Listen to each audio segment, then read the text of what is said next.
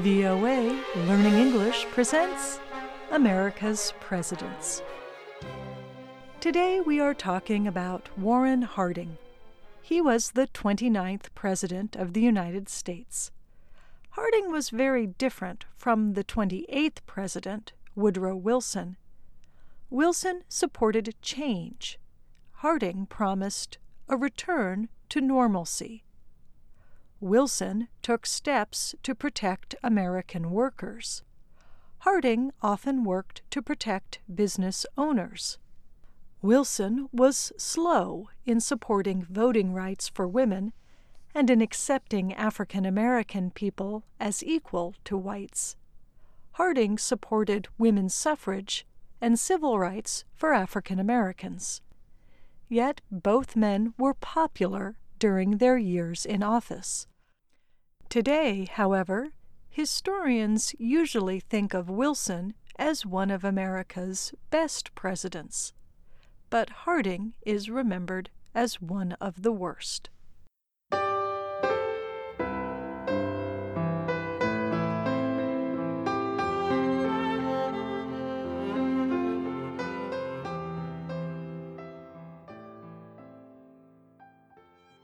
Warren Harding was the eighth president from the state of Ohio. His parents were both doctors. Harding spoke about having a happy childhood, growing up on a farm with his brothers and sisters. Some of his favorite early activities were performing in a band and working on his college newspaper. Later, Harding, along with two friends, bought a newspaper. It became successful for several reasons. Harding was kind to his employees and shared the company's profits with them. He also tried not to publish stories that criticized politicians or politics from any party.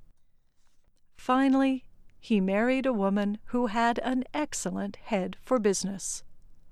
Florence Kling Harding led the newspaper's circulation department. She also helped to direct her husband's political career. In time, Warren Harding became a state senator, a lieutenant governor of Ohio, and then a member of the U.S. Senate. He especially liked being a senator, and many of the other lawmakers liked him. One reason is because Harding rarely took a controversial position on any issue. Instead, he accepted most of the ideas of the Republican Party. He was also good looking and had an excellent speaking voice.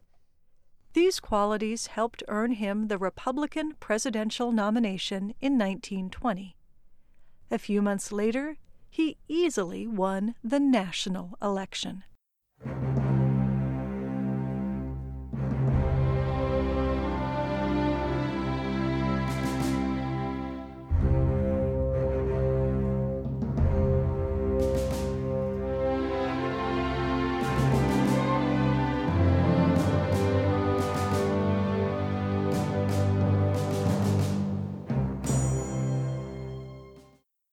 President Harding took office shortly after World War I ended.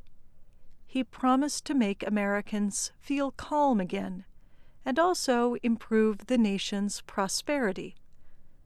Two of Harding's goals were to support business and to limit immigration. He succeeded on both issues.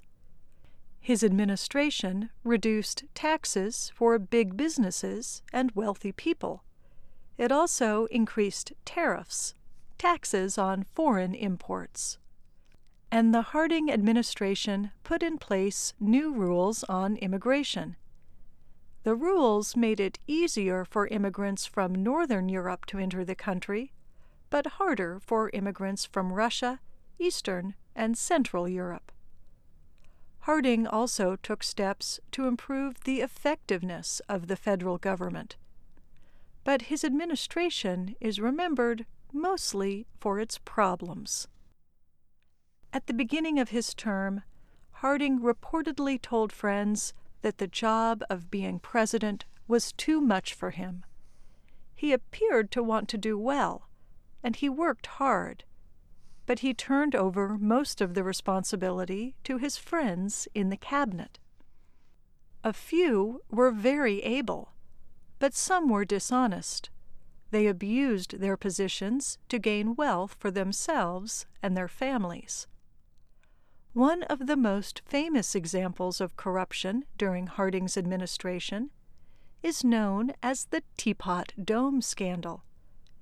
The name Teapot Dome comes from a rock in the state of Wyoming. The rock looked like a teapot. Scientists correctly believed that oil could be found in the ground underneath it. At the time, the U.S. Navy depended on oil to fuel its ships. So the federal government claimed the land in case the Navy needed to use the oil in an emergency. But a cabinet official who was a friend of Harding took control of the land. He gave a private company permission to search for oil on it in exchange for a large amount of money. Some lawmakers became suspicious, so they opened an investigation. In time, lawyers proved the act of corruption. Harding's friend was the first person to be found guilty of a crime while serving as a cabinet official. But President Harding did not live to see his friend go to jail. The investigation was just beginning when Harding took a trip to the West Coast to campaign for his policies. Some say that Harding was also trying to escape the problems in his administration. He reportedly told one reporter that worrying about what his friends were doing kept him awake at nights. During the trip, Harding showed signs of not being in good health. Doctors thought he could have food poisoning or pneumonia. He was taken to a hotel in San Francisco, California. For a day, he appeared to be feeling better. He was sitting up in bed, and then suddenly his body shook and collapsed. He died instantly. Reports at the time differed on the cause of Harding's death. Some even said that his wife poisoned the president to protect him from being punished for the wrongdoing in his administration. But most historians think that he had long suffered from heart failure and was struck by a heart attack. He was 57.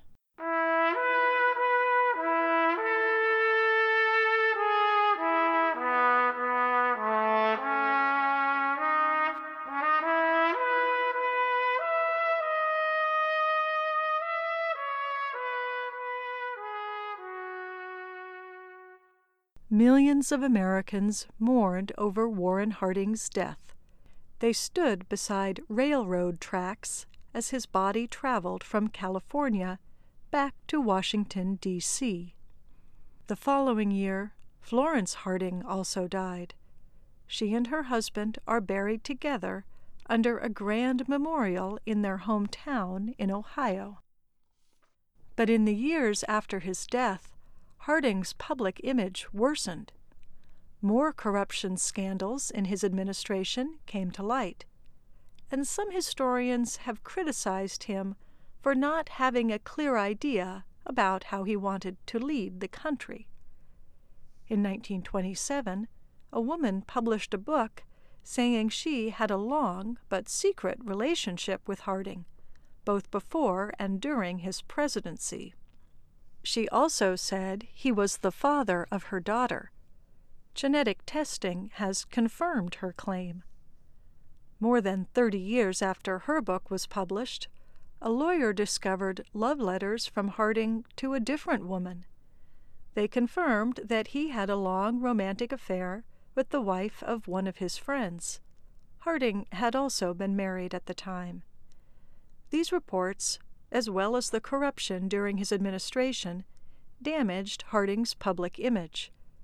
But he also seemed to know that he would not be remembered as one of the best occupants of the White House.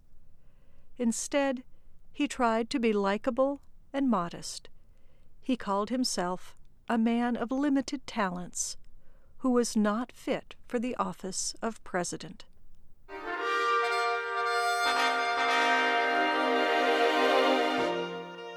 I'm Kelly Jean Kelly.